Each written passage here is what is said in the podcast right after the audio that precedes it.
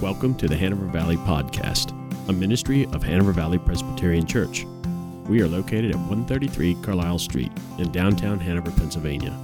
Check out the rest of our website at hanovervalley.org. Thank you for listening. The Direction uh, by an author we don't know who it was. It's, it's the only book where it's, we're uncertain as to who wrote the book, uh, but written back with the idea of saying, answering the question. When you read the book, you kind of get a sense of what question he's asking, he's answering by the answer that he's giving. And the, the question that, that, you know, a way of summarizing the question that he's trying to answer is if God is so good and his love is, and grace are so great, why is my life so hard? That's the response. That's the way it ought to be. That's the way. That's the. That's. I mean, we ought to laugh at that. That when that that and it's a question that isn't just the question of these people back 2,000 years ago. I still have this question right now. I, I ask it most weeks and I sit in your living rooms and I drive around and I talk to you in your small groups and I talk to you on the phone and in your texts. And you have the same question too. You may not ask it the same way. You may not understand it or, you know, or, or understand that you're asking it this way, but everybody's asking the same question. God, if you're so good, if your grace is so great, if your love is so powerful, why in the heck is the world in the condition it's in? Why is it so hard? Why am I suffering? Why is this so difficult?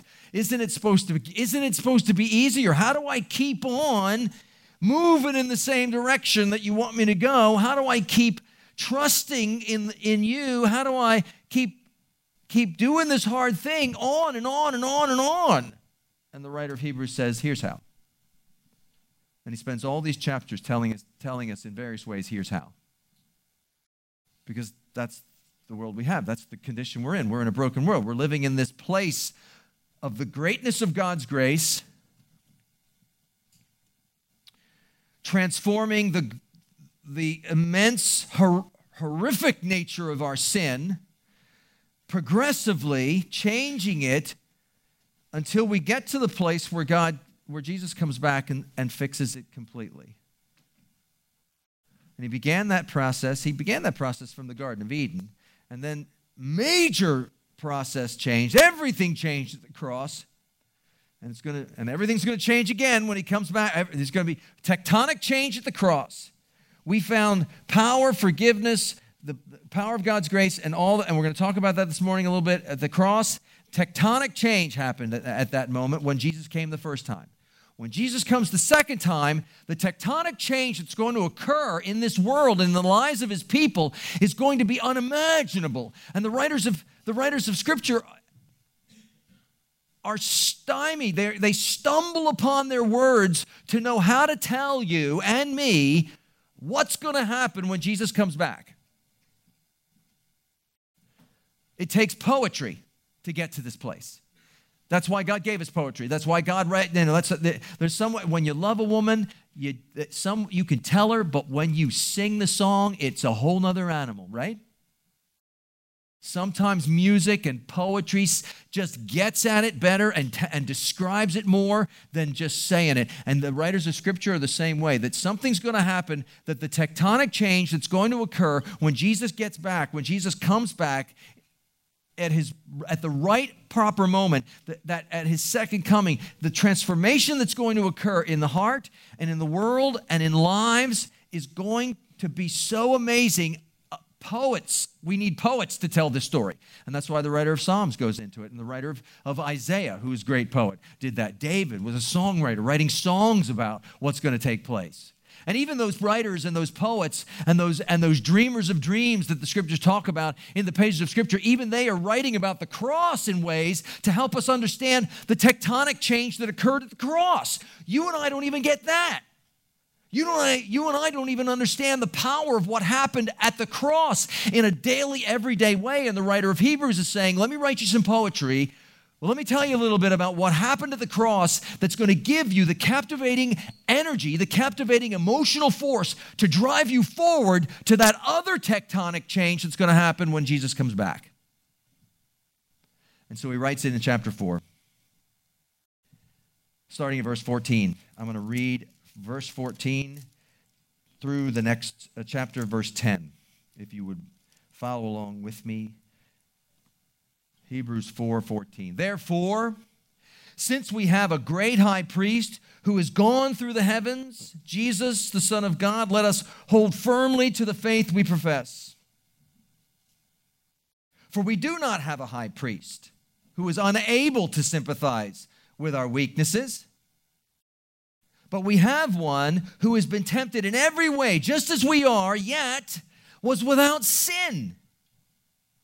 Let us then approach the throne of grace with confidence so that we may receive mercy and find grace to help us in our time of need.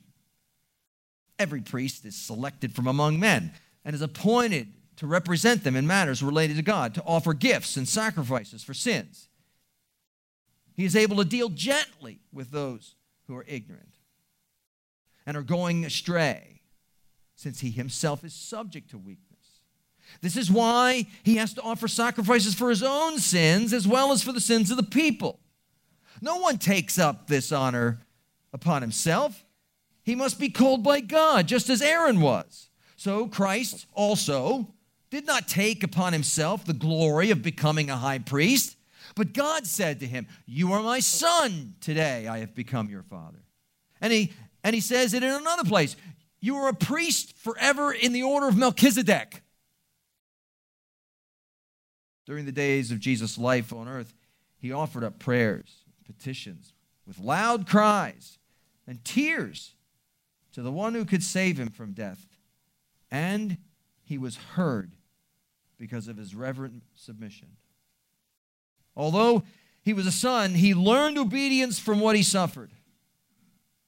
And once made perfect, he became the source of eternal salvation for all who obey him and was designated by God to be high priest in the order of Melchizedek. This is God's word.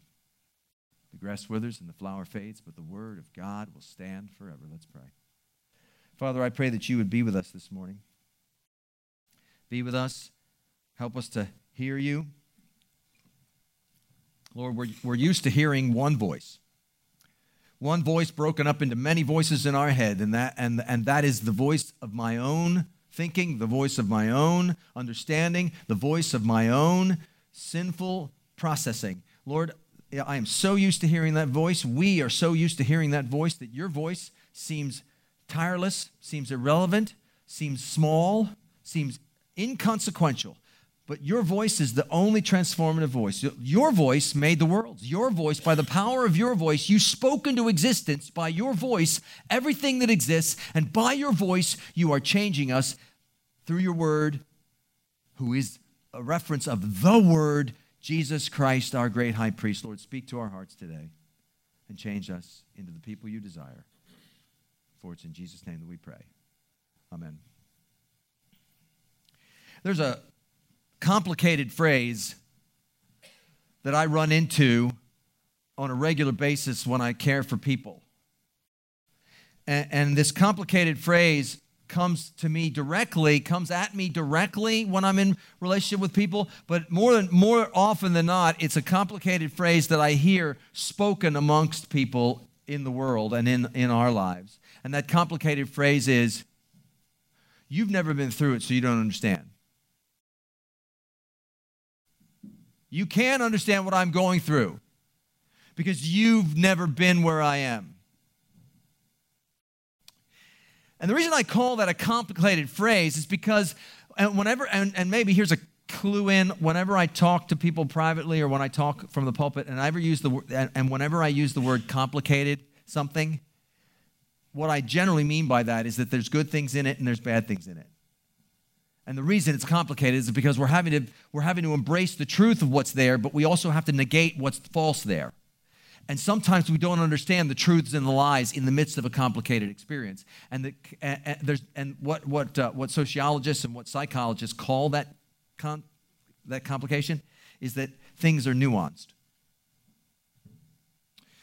The phrase, the concept, you can't understand what I'm going through because you don't, you've never been through it. that complicated phrase it has both truth and lie in the middle of it. And the truth of it is that, yes, absolutely, I cannot accurately empathize, understand, engage, or sympathize with your struggle because, uh, uh, because I don't understand, nor have I gone through the exact details of your experience. I have not walked in the very shoes you have walked at the very moment you have walked them in the, in the surrounding circumstances of the ways that you've walked. That is absolutely true. But it is absolutely, the part of it that's absolutely false is that often that statement is given in order to push relationship away, is to put up a wall of, of hindrance, is to say, because you can't have my exact experience, because you haven't been through my exact understanding, because you haven't endured what I've endured in this moment. You can't know me, love me, care for me, engage with me. That's the falsehood. The falsehood that's being pushed in that statement is that because I have not followed the exact path you are on, I therefore don't have the right or ability to engage, love, or experience with you or sympathize in some fashion. Therefore, a wall goes up. The truth of the matter is, nobody, if that, if that, if that were true, then nobody can care for anybody about anything. If it were true that in order for you to, to be able to love and care and support and and, and understand and draw me out of, of a hardness that I'm in. If, if, it were, if it were true that in order for you to do that, you have to walk down the same exact path in the same exact way with the same exact circumstances and, and surroundings and surroundings uh, um, aspects, there's absolute that if that were true, then nobody can care for anybody and any, with anything because nobody, there's nobody, there's nobody in this world that can have that same exact experience as I've had. There's no way that you can walk down the same path I've been on at the same time, at the same age, with the same background, with the same, with the same ideas and surrounding circumstances. There's no way because we're radically unique people with radically unique experiences and gloriously radically unique, gloriously, amazingly, beautifully unique. That's what Jesus made us.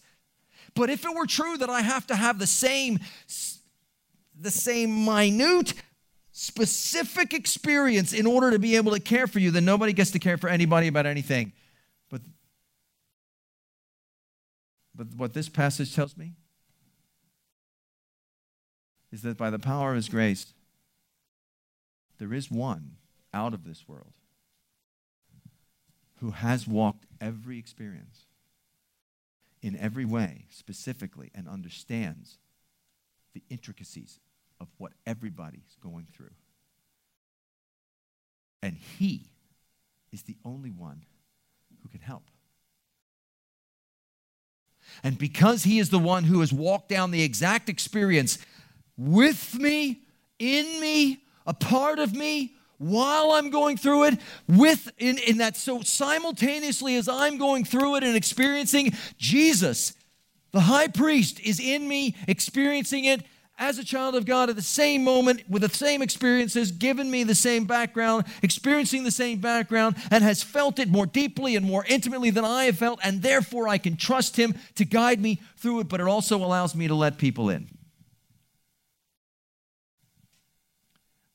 It allows me to realize the reality that no other human being can embrace that level of struggle with you, but Jesus can, and I don't need you to because Jesus is and can. And I don't need you to. I don't need you to be for me what Jesus can only be for me. And so, therefore, I can have you be in my life and I can be in yours, and we can engage this struggle together. And I can, I can sense your sympathy. And although you haven't been through my level of suffering or my level of hardship or, or whatever specific things there are, you have been through suffering. You do know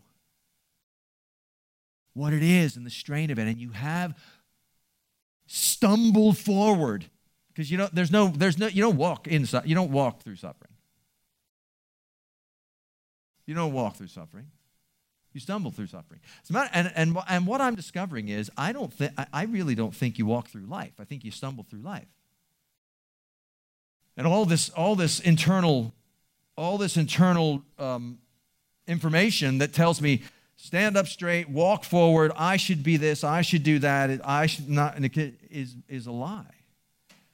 We're broken people and we're stumbling, stumbling through most everything else, which is why I say, I say that when I have Christ who understands the depth, the intimacy, the exactness of my suffering, which it says here, we don't have a high priest who can't understand that, who can't sympathize with our weaknesses. Number one, the thing, the thing about this passage is telling us is that we're weak people. Hebrews says you're weak. Weaknesses. We got weaknesses. Yes, you're weak. You're not strong, you're weak. You're broken. You're a mess. In need of mercy. What does he say? Uh, this is, the, this is the beginning. We do not have a high priest who cannot sympathize with our weakness, but we have one who has been tempted in every way, except without sin, that we might approach the throne of grace with confidence. In other words, if because of Jesus, we can have confidence. Generally, you don't have confidence in yourself. Generally, you don't approach the throne of grace with boldness. That's what he's saying. I don't approach it with boldness. How do I approach it with boldness? Through Christ. How do I have confidence? Through Christ. So that I can receive mercy and grace. I need mercy. I'm a, I'm a mess. I need the mercy of God. I need the grace of God. I got nothing. This is, this is showing us the condition of the human experience. This is showing us the condition of the human heart and that you need something outside of yourself in order to change you and that you have a high priest who can sympathize with all that. He understands the intricacies, and because he understands the intricacies, I can let people into my life. I can let them, and I can, I can be in their life, and they can be in mine. And back when, when we lost my grandson, the most tectonic shift in hardship I have ever experienced, and you all were with me when we went through it. And I would sit in small groups with college students, and I would share this experience because it was the it was the most visceral pain I'd ever been through. It was the most complicated pain, still the most complicated pain I have ever been through, and the, and the most unanswerable loss I have ever experienced. Uh, it was, it was, you know, it, it was a class, I was in a class at the 400, 500, 600 level. I didn't know the answer to this calculus. I didn't have the formula for this chemistry. And I'm sitting in a group with college students and I'm sharing this experience. And they would say, This is one of the first things one of the college students said was, Well, I can understand that I lost. I lost my girlfriend back over the summer. Now, some of you hear that and you go, what a hurtful thing to say to compare the loss of a child at birth to the loss of a girlfriend in college. And I say, yay. I say, nay, nay. Listen to this. Listen to this suffering. Listen to, because what I heard from him saying is, I can do, I can do algebra, and you're doing calculus. And maybe some of my algebra can help you figure out your calculus. And I was wrapped in his story. I was deeply moved by that, and I was drawn into his suffering because he was trying to find a point of connection to me. He was trying to say through his love and through the power of grace in his life, I found Jesus to help me with my suffering. Maybe you can find Jesus to help you with your suffering at this moment. And I was wrapped I wasn't insulted, I was, I was engaged because Jesus gave me him. Jesus gave me his, his algebra to help me with my calculus. I'm undone by the love of that. This is the Savior.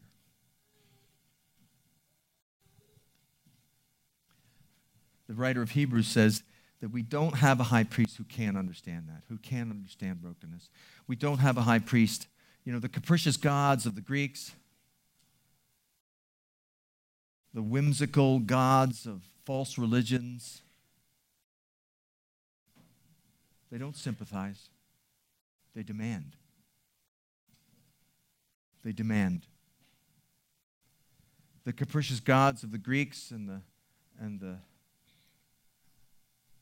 and the, the false gods of false religions.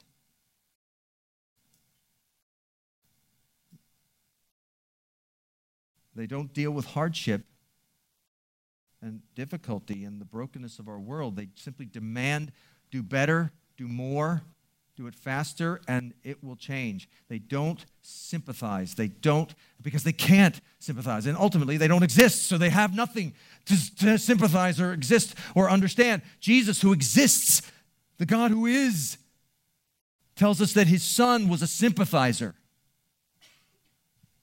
who, who understood weakness, who actually, the very essence of his, of his incarnation was a display of weakness.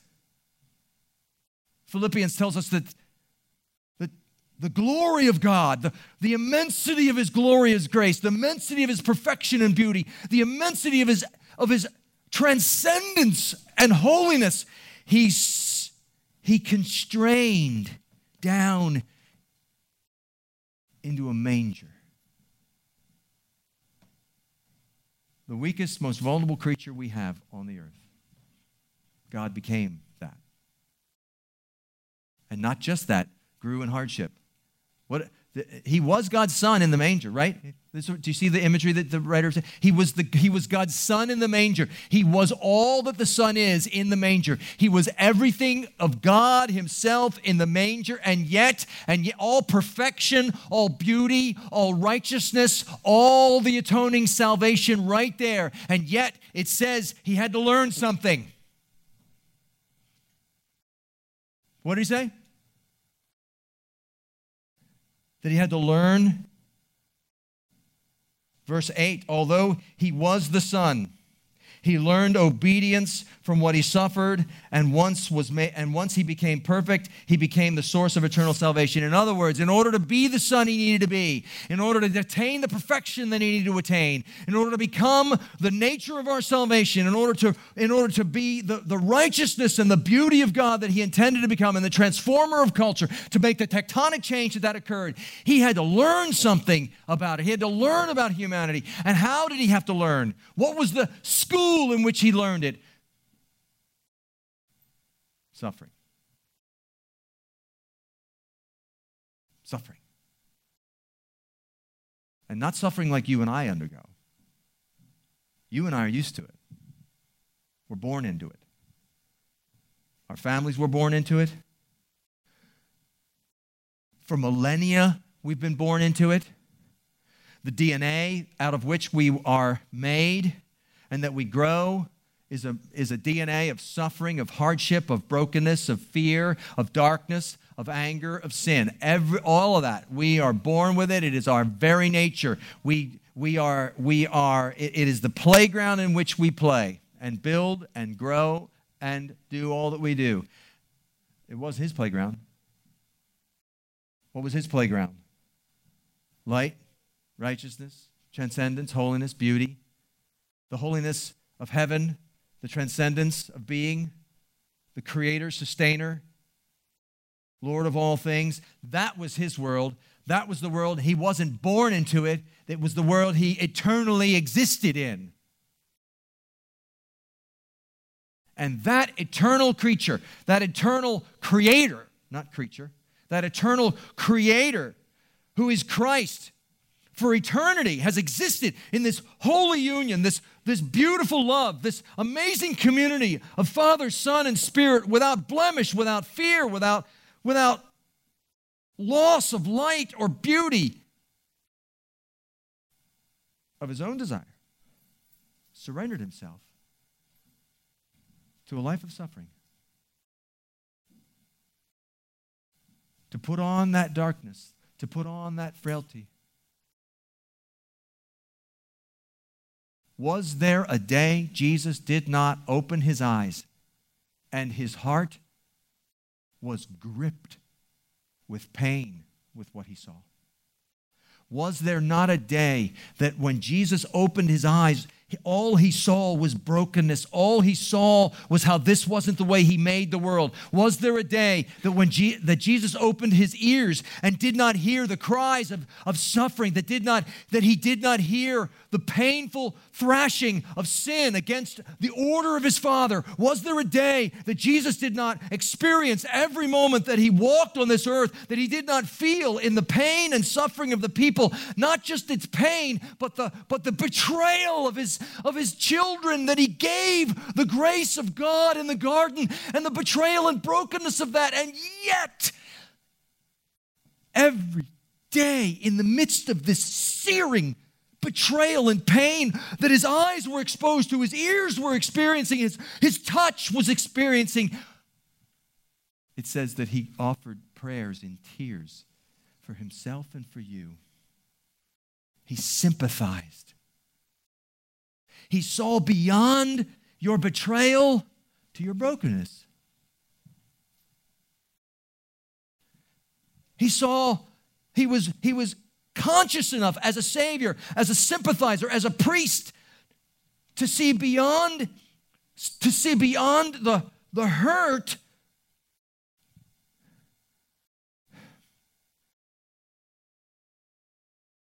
the hurt that he might have been experiencing to see beyond that to the hurt that you and I were experiencing. That comes out in betrayal, it comes out in sin, it comes out in, in horrible, conflicting ways. And yet, the sympathizing Savior, he gets our weakness. He understands it, and he, and he realizes it needs to be it needs to be fixed. It needs to be it needs to be given grace to change. And yet, his solution for that problem wasn't to demand change, but was to take the suffering into himself,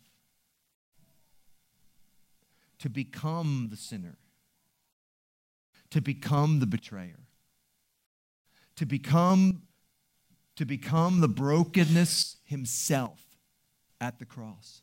The tectonic thing that was happening there was that Jesus was absorbing and, and receiving and becoming the very, the very betrayal, brokenness, and sin that you and I are as we trust in Jesus. That his solution for the problem wasn't to demand change, but was to take the problem into himself and, and absorb it and give back the power. The power. The power of what? Well, what does the writer tell us? Verse 16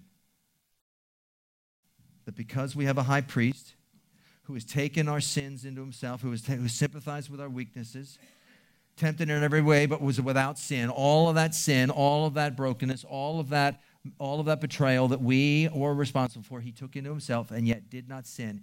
Because of that, what do we get? What is he getting us to? What does he want for us? What is he trying to move us towards? Let us approach the throne of grace with confidence. We can go to God with confidence now. Why wouldn't we go to confidence? Why wouldn't we go to God with confidence to begin with? Why? What, why do we need confidence to approach the throne of grace? And maybe you approach the throne of grace, but you don't, you don't know why you approach the throne of grace with confidence. In our humanity, in our brokenness, in our betrayal, you should not approach the throne of grace with confidence you should approach the throne of grace. Well, if you ever approach the throne of grace in that condition, you should approach it with fear, with trembling, with dread, with condemnation, with an utter, with an other, uh, with an utter tectonic sense of unworthiness. And without any expectation that you're going to get a thing because of the level of betrayal, sin, and brokenness that you possess but because Jesus, but you see the point? Because we have a high priest who took that into himself, who experienced all of that suffering, all of that hurt, all of that betrayal, experienced it all himself, and yet didn't sin, and at the cross paid for it. Now you and I can approach the throne. we can breathe. We don't have to be afraid. We can be, we can be confident that there's hopeful answer to this. We can be confident that he'll hear us that he won't condemn us at the first sight of wrongdoing that we that we won't be that we won't be he, we won't we, we won't be overwhelmed by his wrath and his and his and his uh, judgment. But we can be confident. Confident he says. What does he say? Approach the throne of grace with confidence so that we might receive mercy mercy. We're not going to receive what we should receive. We're not going to receive what we thought we might receive. We can be confident we're going to get mercy and we're going to get grace and we're going to get favor, not condemnation. That's what the sympathetic Savior teaches us. That's the tectonic nature of the cross. Because most of us walk around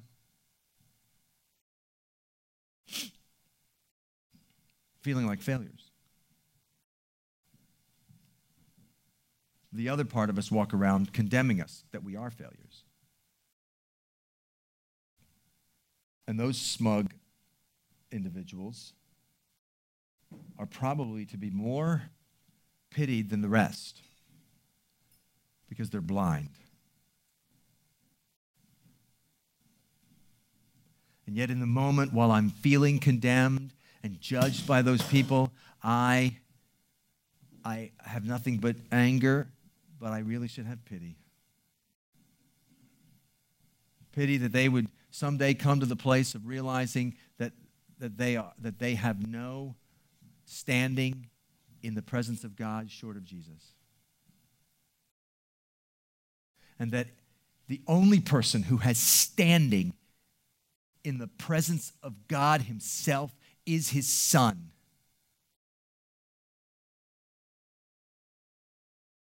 Perfect. And yet, this person, this one person who has the who has the right, has earned the right to be smug, to be condescending, to be judgmental, wasn't and isn't because of the cross.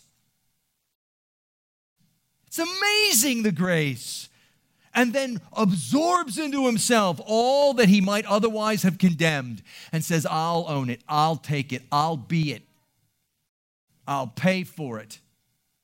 And by the power of that transaction, by the power of that transaction, and not just take our sin, he, that would have been enough. Okay, I'll get you back to zero. I mean, great. Isn't that what, isn't that what uh, getting rid of your debt's all about? Is that if the bank or the credit company says, okay, uh, we'll, we'll, we'll expunge that, or, you, or, the, or, the, or the hospital says, well, we'll just we'll write that off and you don't have to pay that back. I mean, it's, that's wonderful, right? It's a, that's a grace. That's forgiveness. I'll just forgive it. That would have been enough for Jesus to just forgive our sin and go, okay, you're back to zero and now do your best. He didn't do that. He went one better. He says, I'll forgive everything that's gone before and everything that might happen going forward, but I'm going to give you something too.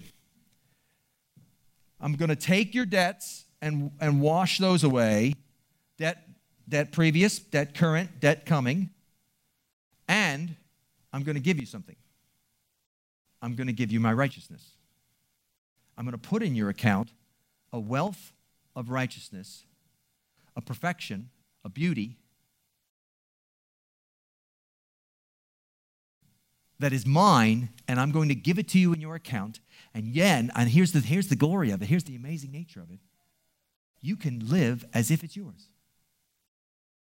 I'm going to take your stuff as if it's mine and be condemned by my Father because of it. That's what happened to the cross.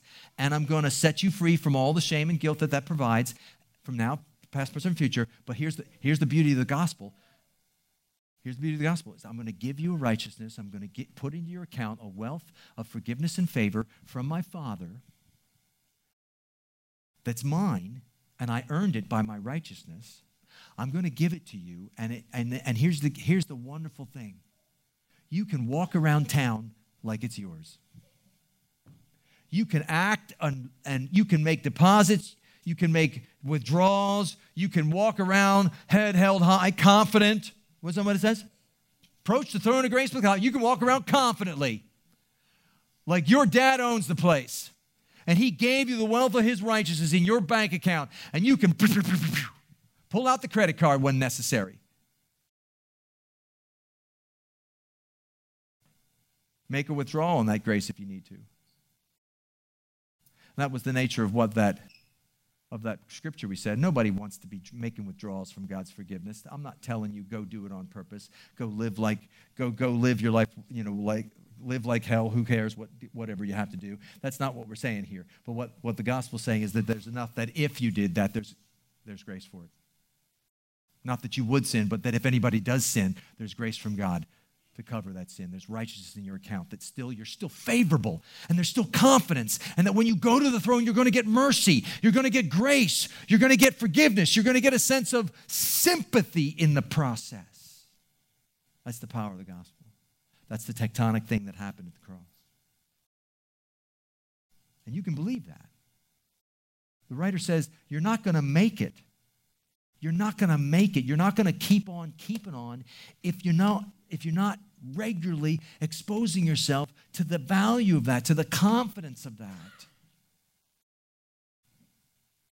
to the sympathy of a Savior who says, I get it. I get it. I get it, and I see you in it, and I want to hear you in it, and I want to heal you in it. by the mercy and grace that's confidently available to you, for you at the throne of grace when you come through the great high priest, sympathizing Savior. That's the empowering nature. Let's pray. Father, be with us. Help us to see the power of the cross in these ways. Change us Lord, the only, the only transformation that occurs, the only way we become better creatures is by discovering our frailties and weaknesses and seeing that you've taken them into yourself and that you give us your righteousness at the cross. And by faith, by grace through faith, we stumble forward. Help us to find that confidence in Christ. Help us to find that mercy and grace. Help us to find that sympathy. We are failures, Father. We are failures. But you make us your children. Let us live out of that account. In Jesus' name we pray. Amen.